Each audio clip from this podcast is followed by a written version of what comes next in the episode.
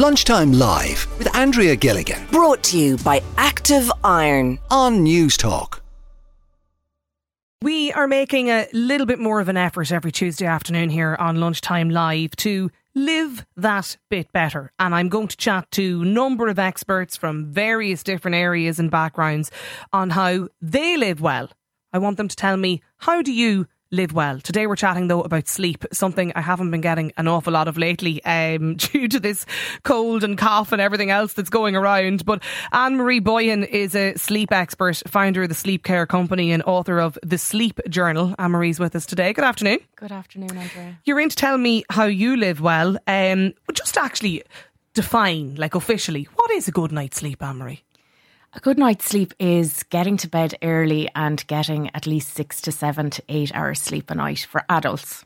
Consecutive, straight through. Yes, so there there is an argument to say that some people can survive on on six hours sleep, but you know the studies that have been done show that those that get seven hours, eight hours, you are going to be feeling much better the next day. So I would prioritize your sleep, get to bed early.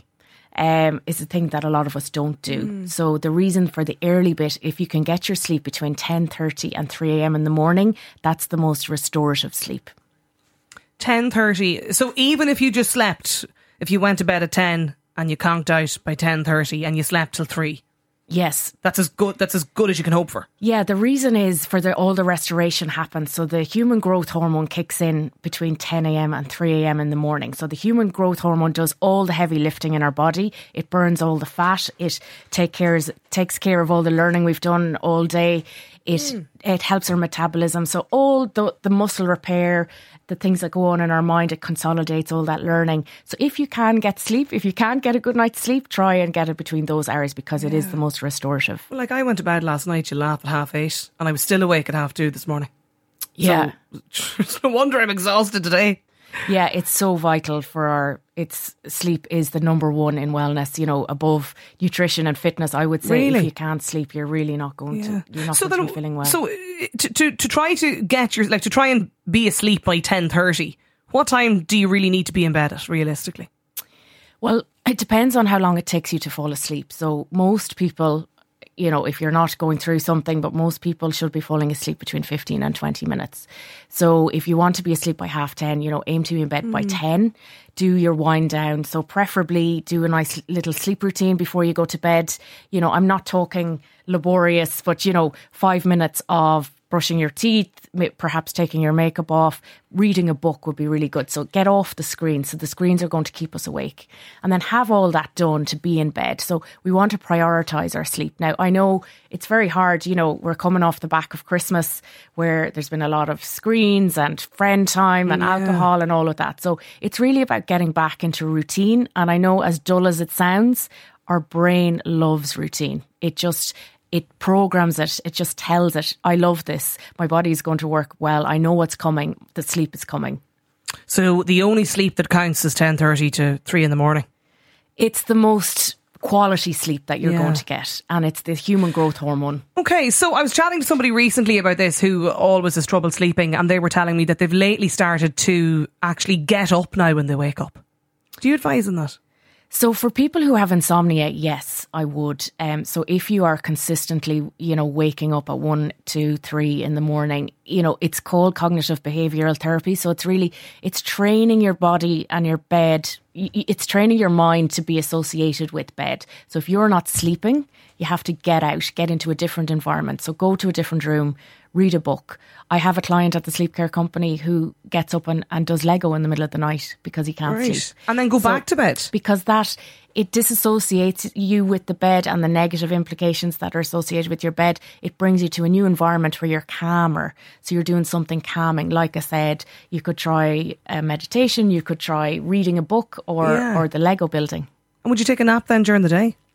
If you're sleep deprived, I do not? I do recommend naps. Not for people with insomnia. So again, we have to. eh, There's a lot of training that goes on there, But if you're sleep deprived, so for example, you know yourself today that that you're, you're very feeling sleep the deprived effects. today, you're feeling the effects. So naps are really good if your job permits it, or you know, Yeah. obviously.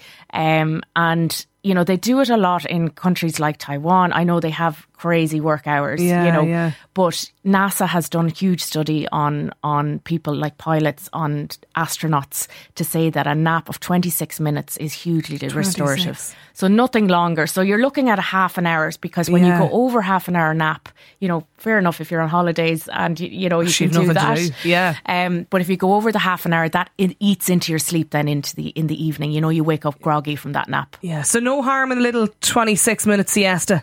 No in the harm. afternoon. Tell all employers. Yeah, 26. Yeah, absolutely. Listen, I'm a big, I fully endorse the nap. I'm a big fan of, a big fan of a little siesta in the afternoon. Why not? Um, Texter wondering, do nighttime teas make any difference? Yes, if they're caffeine free. So Yeah. you want to be um, so as part of your sleep routine, you might have a chamomile tea, a peppermint tea. There's um, there's some sleepy teas out there that are good that have those natural herbs that are good for sleep, like L-theanine, for example. Um, you don't want to be having the caffeine. So save your Barry's tea or whatever tea you drink for earlier in the day, and don't have caffeine after two o'clock. So you know your tea and coffee is fine in the morning, but after two, it starts to eat into our sleep. So you're, you change that afternoon cuppa for a decaf or a herbal tea. So this is my last coffee now of the day. I usually do try to put a cap on it by the end of the program. That's yeah, it. unfortunately, it does affect a lot of people's sleep. It is down to genetics, though. There, you know, some people can um, process caffeine better; they can metabolize it better, and there are two genes to do with coffee. Okay. And some people are lucky enough they can have an espresso at nine o'clock at night, and they're fine. But for most of us, no. Loads of messages coming in here. Anne Marie 087 1400 106 is the number. This texter says, I can never get asleep until around 2 in the morning. I'm not up until 9 a.m. for work, but I do find it hard then to start at around um, 6 p.m. or 7 p.m. What can I do? They must start, they start to fade away at about 6 or 7 in the evening. This is very common. I see it all the time. I, I work with clients with severe insomnia at the sleep care company. So first of all, have a look at what could be causing that. Um, so the getting, you know, the waking at two and being up that long is, you know, insomnia. So there's various things that can be causing that. It could be liver, it could be blood sugar, it could be things that are happening in your gut, your minerals, etc. But for the the evening, you know, you, are going to feel tired because you're not getting that Yeah. sleep during the night. So I would try and wind down. I would try and get yourself checked out because that does look like an issue if you're not having that that sleep. Okay. To see what is causing that cortisol strike um, spike in the night. It could be stress. There, you know, people go through rough times, and, Yeah. and there could be a stressful thing causing it. And what I do is I look. And test people and see what's actually causing under the hood and seeing what's causing you to not sleep. Um, Rita in Donegal is wondering if there's anything else she can do to try and get a night's sleep. I go to bed about at about nine p.m. I listen to really relaxing music. I go to sleep, but my God, I wake up about an hour or more afterwards, and I'm so annoyed. I only that I only ever got about an hour and a half sleep. Yeah, that's really unfortunate. I'm sorry to hear that. Again, you know, it could be a certain time in your life that, that you're going through that's that's doing that, but that is is not normal.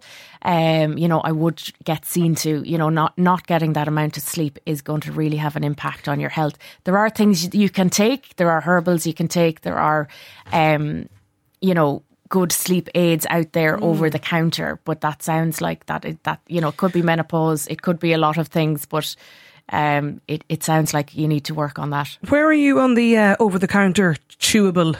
uh, Is it me- the melatonin, the gummies, those little sleep gummies? Where where do you stand in those? There are some that work. Basically, melatonin um, we produce in our body naturally. So our melatonin helps our immune system. It helps a lot of things. But if you are low in melatonin, they can work on you. So they can they can work. Unfortunately, some people they don't work for and they can feel groggy the next day because they might have too much melatonin in their body. So they actually don't need it. Um, but I know it's it's a very it's something people do reach for. Yeah, okay. Um, I would personally look at your melatonin levels if I were able to, to look under the hood and see because, you know, if you don't need it, they may not be necessary. Um, listeners wondering about teenagers and how much sleep do they need? When should they go to bed? teenagers need lots of sleep. More So- than the six to eight hours. Yes, so teenagers need 10, 11, 12 hours sleep. Um, so if you have a teenager in the house and they're sleeping loads, it is not their fault. Do not give them a hard time. So I get this all the time from parents in school and they really need a lot of sleep. So their biological cho- clock changes as they're going through um, teenage years and into their 20s. So they need lots of sleep um, and trying. The key with teenagers is actually getting them to get the sleep and get off the screen. So no screens in, in the room or in bed.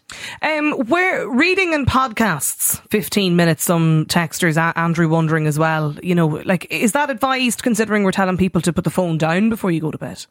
Yes, it is because it's it's as long as you're you're not looking at the screen. So you want to avoid the screen. So if you can have it that it's playing and you have a timer that goes off afterwards. So obviously nothing in true crime that's going to scare the hell out of you. Yeah. The same with the See, book. that's probably my, my problem. Um, but books, um, anything that goes back to analog, you know, going back to your books, your journaling, something that, that you find calming. You know, I have a client that listens to the radio and that she finds that calming before bed. So it's different for everyone, but as long as it's not stimulating you. yeah. How common is a good night's sleep?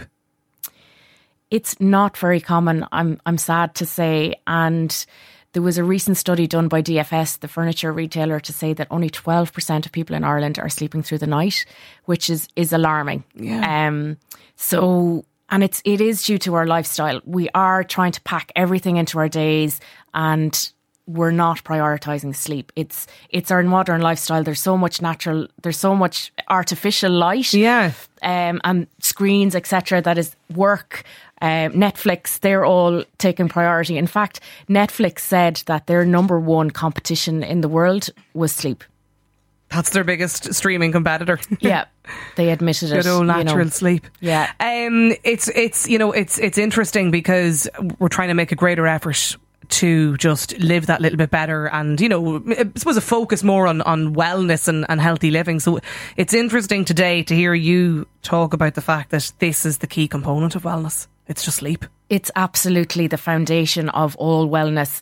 You know, um, if you don't get a sleep, if you go, don't get a good night's sleep, you're not going to be able to be productive tomorrow. You're going to be grumpy. It's going to affect your cognitive performance, your focus, Yeah. your relationship with colleagues, with everyone. You know, so it really is so important. And you know, I would look at it like going on a new regime. It is really like starting off, you know, I'm going to prioritize my sleep because I want to feel better and I'm going to try and get to bed early. Anne Marie Boyhan, thanks a million for joining us on the programme today.